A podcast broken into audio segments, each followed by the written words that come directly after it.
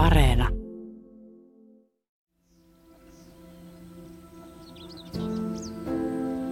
Sosiaalinen media hämärtää henkilökohtaisen ja julkisen rajoja. Se, mikä koetaan intiimiksi, vaihtelee ihmisten kesken.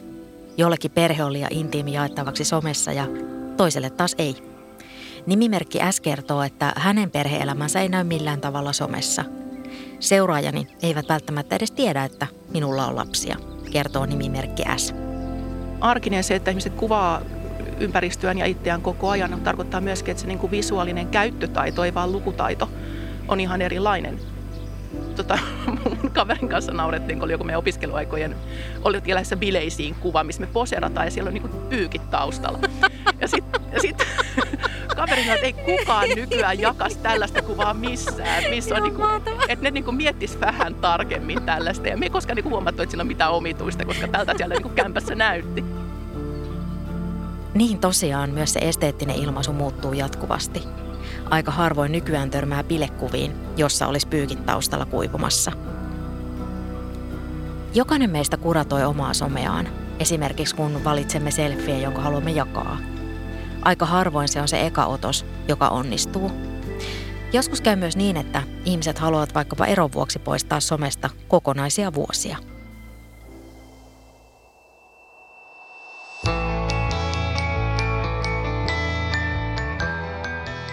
Mä olen Satu Kivelä. Kuuntelet havaintoja ihmisestä ohjelmaa, jossa selvitän ihmisyyden mysteerejä. Unohtamatta normeja ja rakenteita, jotka meidän ihmisten käytökseen vaikuttaa. Kiva, että oot mukana. Sosiaalisessa mediassa algoritmeilla on valtaa, joka on usein näkymätöntä. Jokaisella somealustalla on oma toimintalogiikkansa, joka suosii tietyn tyyppisiä sisältöjä. Miten se vaikuttaa datakulttuurin muotoutumiseen? Toisaalta myös jokainen meistä muovaa datakulttuuria – tässä jaksossa pohditaan sitä, että mitkä asiat ihmiset kokevat intiimiksi somessa. Miten rajanvetoa henkilökohtaisen ja julkisen välillä tehdään. Me pyrimme tiedostamatta tai tietoisesti hallitsemaan yksityisen ja julkisen rajoja somen eri alustoilla, kertoo mediatutkimuksen professori Susanna Paasonen. Sehän on yksi sellainen tyypillinen, että mennään takaisin ja poistetaan sitten niitä jälkiä ja, ja sellaista, mikä niin kuin joko, että oli, joko että omat esteettinen kriteeristö on muuttunut sen jälkeen, tai sitten mielletään vaan, että se on liian, liian intiimiä tai tarpeetonta tai, tai, tai jotenkin vääränlaista. Oletko sä muuten poistanut jotain somesta? Intiimeiden rajoista on käynnissä jatkuva evoluutio sosiaalisessa mediassa. Päivittäin ihmiset käyvät neuvotteluja itsensä ja toistensa kanssa siitä, mitä muiden kanssa jaetaan. Lähdettiin siis aika klassisista sosiologista kysymyksistä, kuten, kuten ähm, ihmisten yhteiskunnalliset roolit, erilaiset sosiaaliset ja yhteiskunnalliset roolit. Mutta meitä kiinnostaa siis ähm, se, miten intiimiys, mitä, mitä, mitä, mitä ihmiset ymmärtää intiimiksi ja miten niitä rajanvetoja tehdään ja ehkä myöskin miten sitä intiimiä käytetään tietoisena resurssina niin kuin julkisissa ammateissa. Mitä sitten noista on, on tietenkin niin kuin poliitikot ja, ja näyttelijät joille, joille se oman henkilön ja somevaikuttajat. Pyysin ihmisiä kertomaan kokemuksiaan somen käytöstä tätä jaksoa varten. Kiitos jokaiselle kokemuksia jakaneelle. Nimimerkki Minni kertoo näin. Minulla on burleski hahmo, jota joudun markkinoimaan, julkaisemaan kuvia ja esittelemään, jotta se pysyy hengissä – saa keikkoja ja varsinkin, koska tapahtumatuottaja edellyttää tapahtumien markkinointia somekanavissa. Omasta arkielämästä ei ole juurikaan kerrottavaa. Välillä pidän yhteyttä kavereihin ympäri maata. Tosin voisin vain lähettää sähköpostiin, että miksi ihmeessä pitää Fasen kautta asioida – Julkista työtä tekevät poliitikot, näyttelijät ja somevaikuttajat tekevät jatkuvasti rajavetoja henkilökohtaisen ja julkisen välillä. Sosiaalisessa mediassa otetaan erilaisia rooleja. Joku voi olla kovis ja toinen taas esitellä enemmän inhimillisyyttään. Rajavedot liittyvät kaikilla siihen, mitä esitellään perheestä, parisuhteesta, lapsista ja elämän eri osa-alueista. Mä niin luulen, että kaikki, jotka, jotka somessa on, niin on jollain tasolla – niin kuin miettii ne periaatteet, että mitä ne haluaa laittaa näkyville ja, ja kenelle ja myöskin millä tavalla. Ja, ja ylipäätään, että et, et, joillekinhan se on, niin kuin, että laitanpa tänne kuvia koirasta, niin tai koirista, joita tapaan kaupungilla. Ja sitten se on tavallaan niin kuin avoin, avoin tämmöinen niin kuin kuva-arkistotyyppinen. Ja, mutta sitten on ihmisiä, jotka käyttää sitä niin kuin portfoliotyyppisenä, jos haluaa edistää jotain, jotain tota, someen liittyvää tai lomittuvaa ammattiaan. Mutta mä luulisin, että keske, niin kuin helpoin ehkä esimerkki tästä niin kuin arjen kuratoinnista on se, että laittaako kuvia lapsistaan ja, ja miten niitä kuvia laittaa lapsistaan, koska siinä on totta kai sit se eettinen kysymys myös, että niitä lapsilta välttämättä nyt, jos ne on sellaisia vähän pienempiä, niin välttämättä mitään suostumusta on pyydetty, pyydetty tai poistetaanko niitä sitten, jos ne lapset myöhemmin haluaa tai sellaista. Mutta kyllä mä luulen, että, että kaikki vanhemmat miettii, mm. miettii niin tuollaisia ihan ihan peruskysymyksiä. Ne välttämättä se kuratointi ei ole sitä, että näyttääkö mun takapuoli nyt tosi hotilta tässä, vaan, vaan ne voi olla ihan, ihan niin kuin liittyä läheisiin ihmisiin, ylipäätään liittyä siihen, että millaisen kuvan itsestään haluaa antaa. Että jos, jos nyt sattuu olemaan niin, että, että jokainen kuva, mikä sinusta julkaistaan Facebookissa kavereiden kanssa, niin siinä on kuin viinipullo naamalla, niin, niin, niin pitäisikö sitä tehdä johtopäätöksiä jonkun suuntaan tai, tai pitäisikö sitä jotenkin niin kuin, niin kuin miettiä sitä, miten ihmiset siihen, siihen suhtautuu. On sosiaalisesti hyväksytympää olla huolissaan yksityisyydestä kuin vaikkapa vaikutelmasta, joka sosiaalisen median kautta syntyy muille, sanoo tutkija Marika Paaso. Marika Paaso on tutkinut suomalaisten toimittajien someaktiivisuutta väitöskirjassaan Suomalaisten toimittajien vaikutelman hallinta sosiaalisessa mediassa väitöskirjasta käy ilmi, että toimittajien somessa toimimiseen vaikuttavat niin ikä, sukupuoli, työpaikka kuin työnkuvakin. Se on aika kiinnostavaa, että suomalaistoimittajat alkavat käyttää somea myöhemmin kuin vaikkapa toimittajat englanninkielisissä maissa. Mutta mitkä asiat poliitikot ja näyttelijät kokevat somessa intiimeiksi? Et jotkut pitää sitä niin kuin, ikään kuin välttämättömänä pahana. Somessa olo, etenkin nämä niin näyttelijät, on aika skeptisiä sen suhteen. Mutta sitten samalla sellaisessa keikkataloudessa, niin, niin se näkyvyys on, on välttämätöntä, jolloin kaikillahan aina on joku taktiikka, mitä ne jakaa ja millä tavalla, mutta noissa, noissa on myöskin ihmisillä saattaa olla sit yksityisiä tilejä, joissa jaetaan niin kavereiden kanssa tiettyjä eri asioita ja sitten on ne julkiset tilit, jotka liittyy siihen ammattirooliin hyvin tietoisesti. Ja silloin, jos sellaista eroa ei tee, niin, niin se voi olla, se voi olla niin kuin hankalampi tilanne.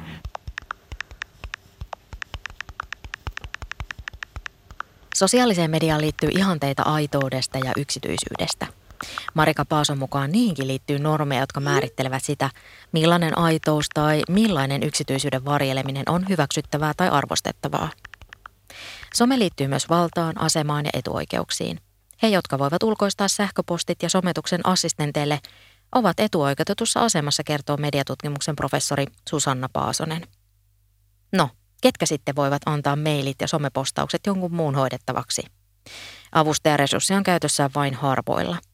Moni julkisuudesta tuttu näyttelijä tai muusikko hoitaa someaan itse, ainakin Suomessa. Jollakin poliitikoilla saattaa olla apuja somettamiseen.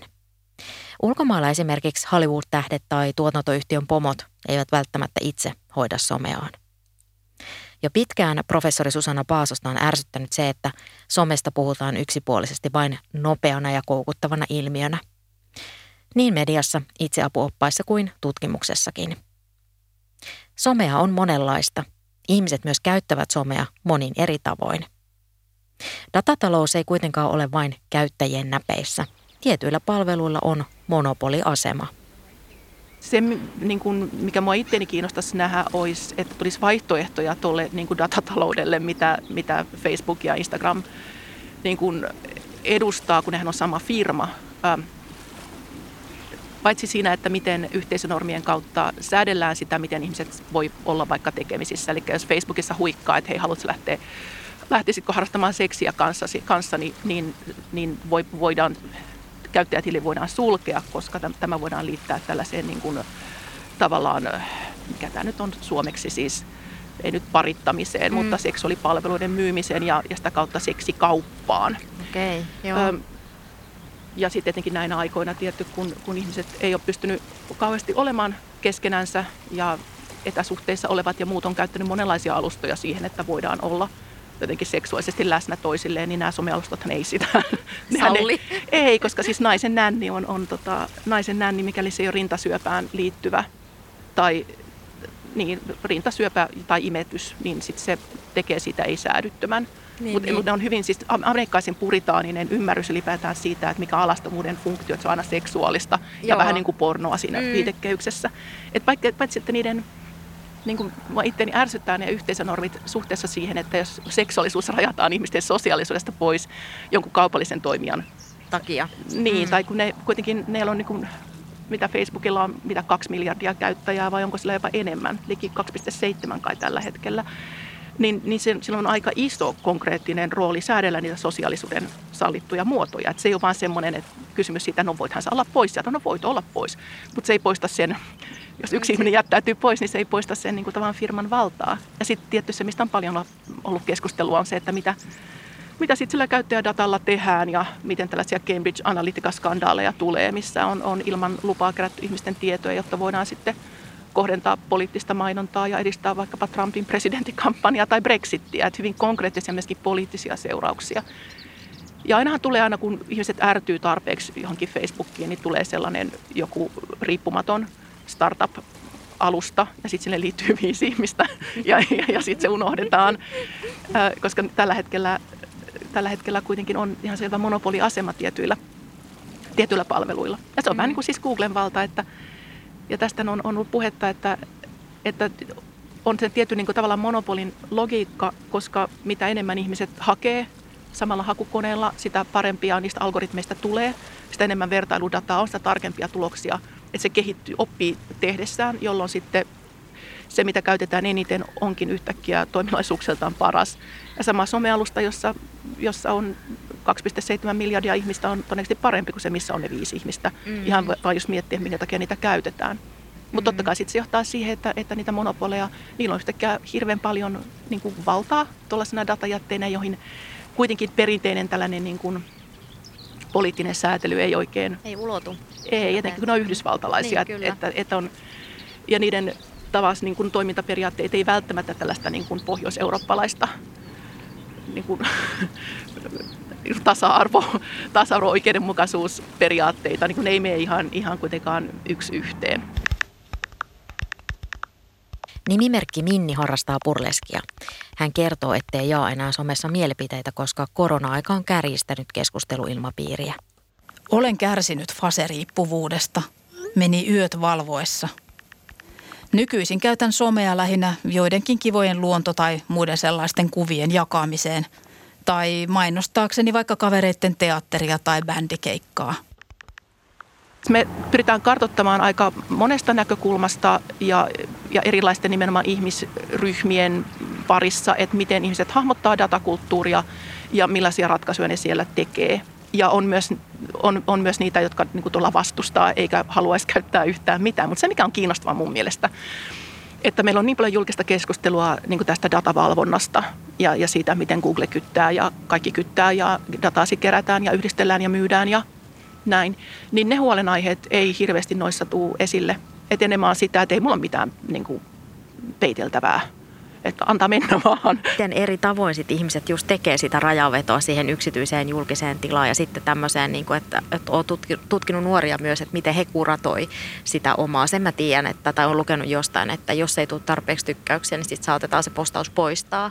No kaikkiaan tekee, että yksi tota, Mari Lehto, joka on meidän hankkeessa, joka on tutkinut niin äitiyttä ja äitien somekäyttöä, ja niissä on aika paljon, miten ihmiset myöskin saattaa poistaa kokonaisia vuosia niin kuin somehistoriaa, jos on vaikkapa tullut ero tai, tai on ollut, että et kun ne kuvien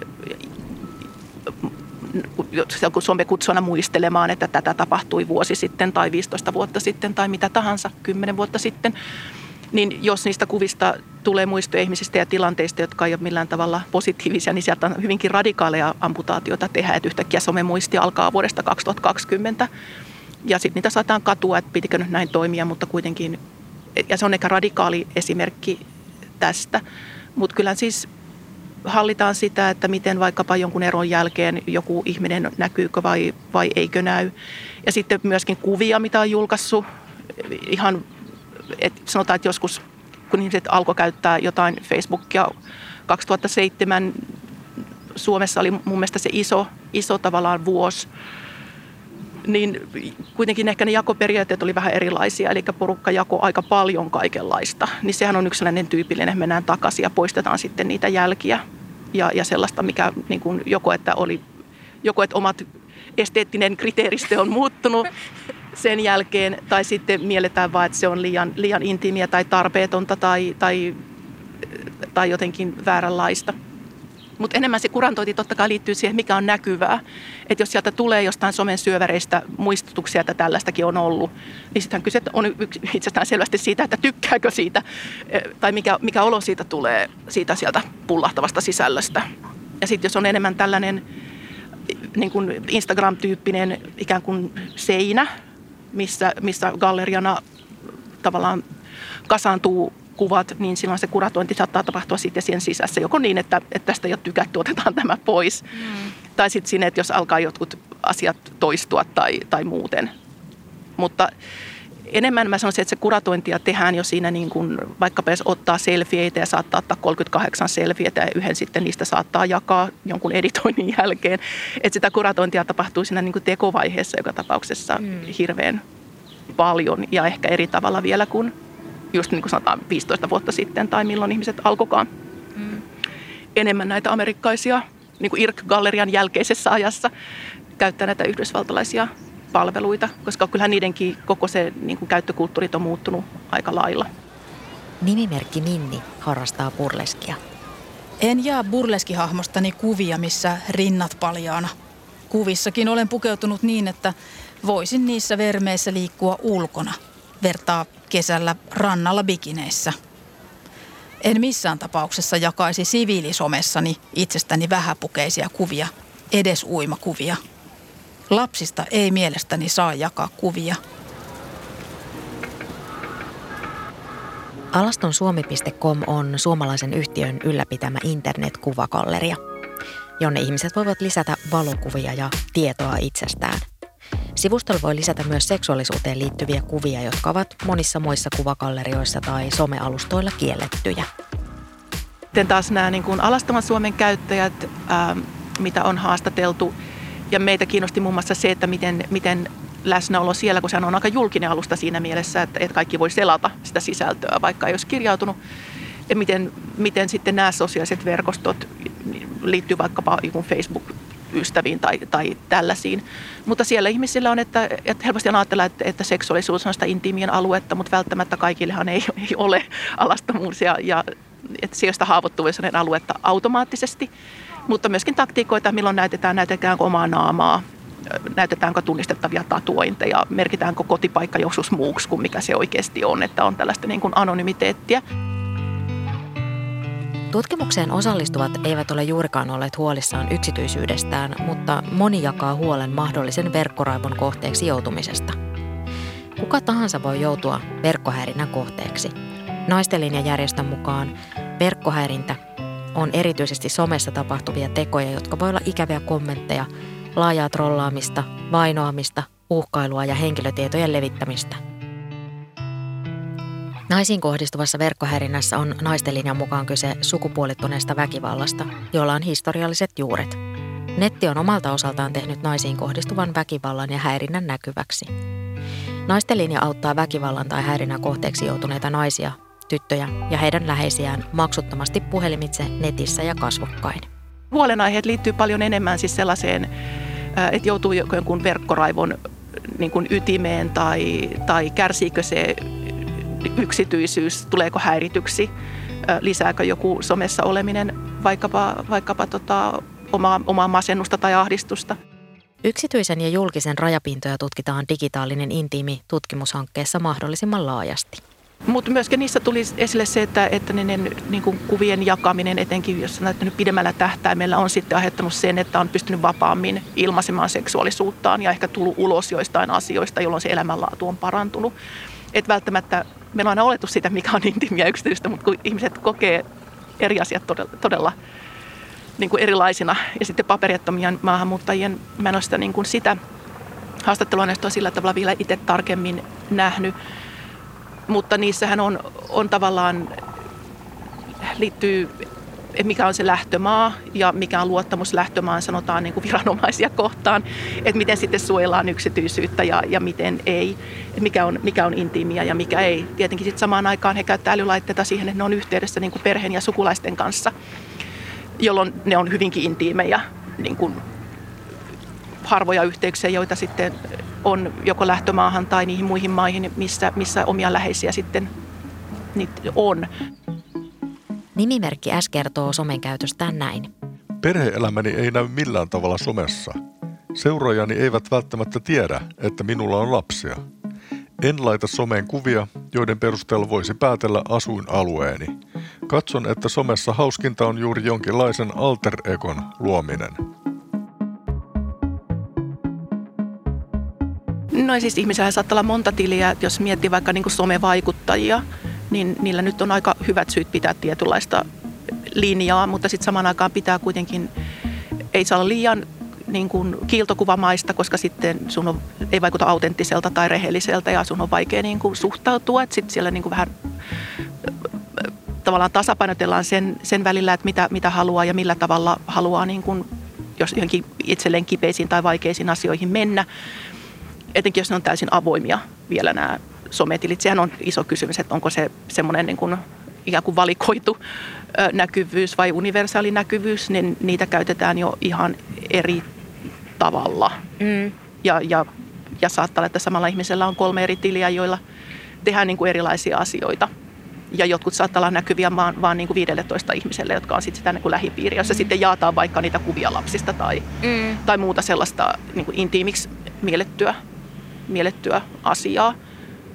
Mutta mut totta kai siis joku somevaikuttaja on vähän niin kuin ääriesimerkki, koska niiden koko tämä niin kuin toimeentulo riippuu Perustuu siitä, siihen. että, mm. että totta kai se on silloin niin kuin hyvin pitkälle mietittyä. Ja pakkokin ehkä olla niin. siinä kilpailussa. Et jos on niin kuin, taas semmoinen sattumavaraisempi somen käyttäjä, joka niin kuin räpsii kuvia, että, niin kuin, että olipa hauska juliste tuossa kadulla, laitanpa tämän someen, niin, niin siihen nyt ei välttämättä liity.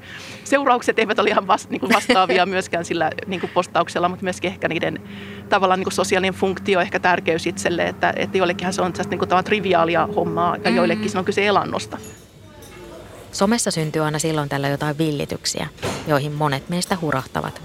Muutamia vuosia sitten ruokien kuvaaminen oli jotenkin pinnalla. Aamupaloja, lounaita, päivällisiä, illallisia vilisi somevirrassa tämän tästä. Itsekin hurahdin napsimaan ruokakuvia. Smoothieita, puuroja, pullia, salaatteja. Niin joo, taisi olla niitä kahvikuviakin myös. Näin jälkikäteen tuntuu vähän hassulta se kaikki ruokien ja kahvien kuvaaminen. Vähän niin kuin jos miettii kaupallista kuvakulttuuria, siis on kyse niin kuin naisten lehdistä 90-luvulla tai, tai niistä niin kuin kuvamaisemista, mitä kuvataan eksottisia lomakohteita aikakauslehdessä tai, tai ruokareseptit, niin ne aina näyttää ne ruokareseptien tulokset kuitenkin vähän erilaisilta kuin mitä useimmat sitten uunista saa. Että tässä on enemmän sitä, että vertaistekeminen on samanlaista niin kuin estetisoitua ja, vähän ehkä lavastettua, ja, ja, mutta ainakin mietittyä. Mm mikä sitten tarkoittaa osittain, että se on ehkä, ehkä niin kuin enemmän saatavilla kuitenkin, koska, koska ne kuvat on siitä tunnistettavan arkisesta ympäristöstä. Ei nyt tarkoita sitä, että mennään Abu Dhabiin ottamaan jotain bikinikuvia välttämättä, vaan, mm. vaan siis sitä, että tekee jotain muffinsseja kotonaan tai, tai kuvaa jotain käsityöprojektiaan tai jotain uutta hyllyä, minkä on ruuvannut seinään mm. tai kammattuja lapsia. Tiedätkö muuten, kuinka monta kertaa päivässä ihminen tarttuu puhelimeensa? Yli 150 kertaa päivässä. Maailmassa lähetetään joka päivä 100 miljardia WhatsApp-viestiä. Huhhuh. Suomessa mobiilidataa käytetään enemmän kuin missään muualla. Älypuhelimen myötä arki ja netti ovat sulautuneet monin tavoin yhteen. Millaista on elämä ilman nettiä ja älypuhelinta? Ilkka Karisto tietää, ja hän on kirjoittanut siitä kirjan Vuosi ilman nettiä. Olen lukenut kirjasta vasta muutaman luvun, mutta jo nyt on selvää, että itsensä irrottaminen netistä – ei ole mikään yksinkertainen juttu. Jääkö Ilkka Karistolla enemmän aikaa? Lukeeko hän kirjat, jotka on keränneet pölyä kirjahyllyssä? Vai kokeeko hän itsensä ulkopuoliseksi? Saa vastaukset lukemalla kirjan loppuun. Nimimerkki S kertoo, että hänen perheelämänsä ei näy millään tavalla somessa. Rajaan somen käyttöä päivittäin asettamieni aikarajojen mukaan. Lomilla pidän taukoja. Siitä tulee muutoin aikasyöppö.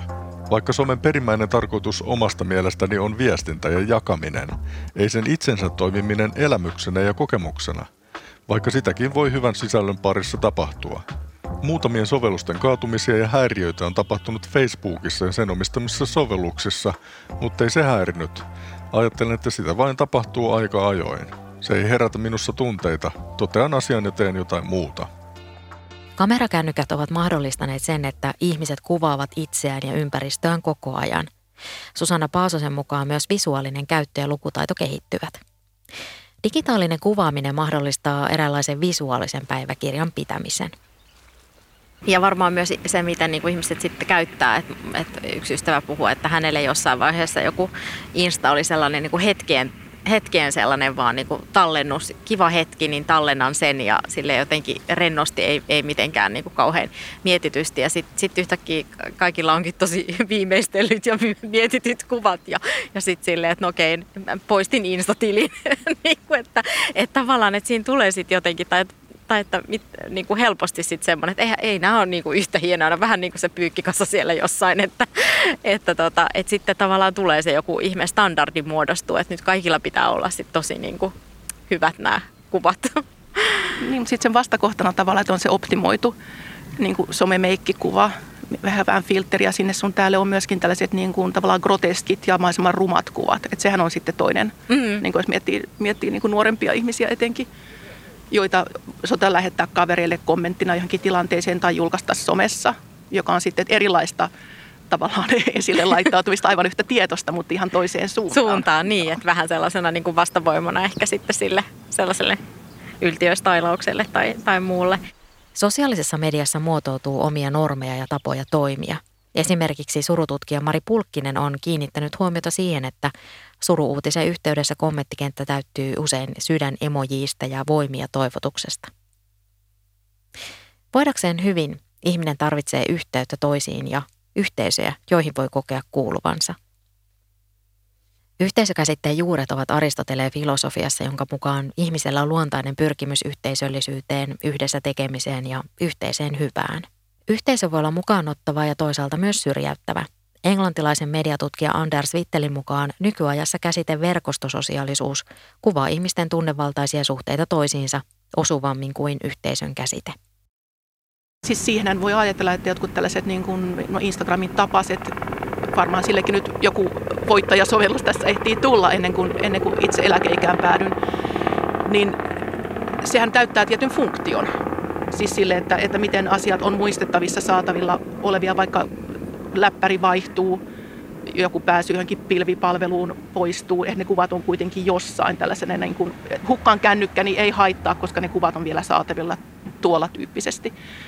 Öm, et sitten on oma kysymyksensä tietty, että somealustathan elää ja kuolee, että oli, oli Friendsterit ja muut tällaiset, niin kuin IRC-galleria on vieläkin olemassa, mutta harva sitä käyttää, tai MySpace, jo ihmiset laittoi hirveästi aikaa ja energiaa ja, ja rakensi niitä verkostoja, niin sitten ne tavallaan niin kuin eivät kestä siinä kilpailussa tai tulee jotain, jotain tilalle. Etkö niin alustalta toiseen siirtyminen ja myöskin se, että ihmisillä saattaa olla sanotaan neljä eri sometiliä, joissa tehdään eri asioita osittain eri ihmisten kanssa. Koronan myötä symbioosimme koneiden ja laitteiden kanssa on tiivistynyt entisestään. Henkilökohtaisen ja julkisen rajat ovat venyneet monin tavoin. Osa ihmisistä on opiskellut ja tehnyt töitä etänä kotoa tai mökiltä käsin – Kotien estetiikka ja elämä on vilahdellut videopuheluiden taustalla, kun kuvaan on vahingossa pyyhältänyt perheenjäsen pyyhen lanteillaan tai Taapero on tullut päättäväisesti kertomaan, että nyt on muuten vessahätä. Videopuheluissa on näkynyt eletty elämää arki ilman filttereitä. Sellaisena rososena. Siinä on jopa jotain radikaalia ja hallitsematonta. Nämäkin tilanteet ihmiset kokevat hyvin eri tavoin. Digitaalinen intiimi tutkimushankkeessa tutkitaan intiimiyttä myös työn näkökulmasta. Seuraavassa havaintoja ihmisestä jaksossa kuullaan, miltä tuntuu tehdä parisuhdeseksuaaliterapiatyötä etänä omasta makkarista tai keittiöstä käsin. Mä olen Satu Kivelä, kiitos että kuuntelit. Mitä ajatuksia ohjelma herätti? Lähetä palautetta havaintoja.ihmisestä at yle.fi. Moikka!